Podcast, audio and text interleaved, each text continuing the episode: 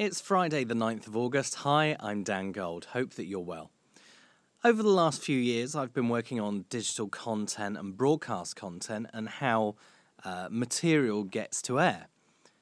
And recently, I've been listening to a fabulous podcast from a couple of guys called Humble and Fred, which is a podcast based out of Toronto.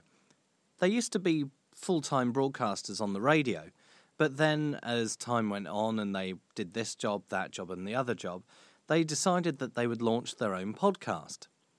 They've managed to take this product and get picked up by a talk station where it runs in the evening when it's been repurposed, and it now also broadcasts live on SiriusXM across the whole of North America. So it got me thinking is the radio industry truly changing?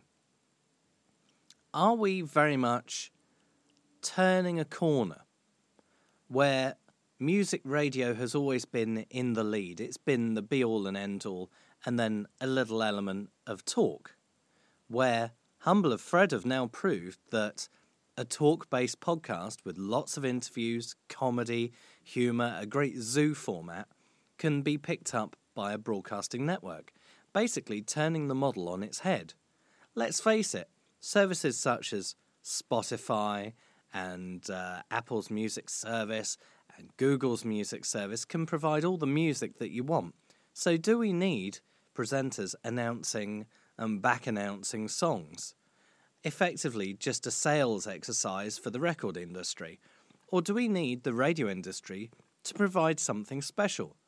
Sure, local radio for me has always been stronger than national radio because you've got that local relevance travel, news, sport, weather. But it's been very traditional, using a standard clock, news at the top of the hour. Doing it via a podcast does really turn things on its head, and maybe I'm preaching to the converted in the sense that you're listening to this via Audioboo, a platform which is anything but traditional, yet traditional broadcasters use it to disseminate and repurpose material that they've already used on air. Let me know what you think. Is the radio industry changing within the UK? And even more importantly, is it changing in other markets and the UK is being left behind? Let me know what you think at Dangold Media.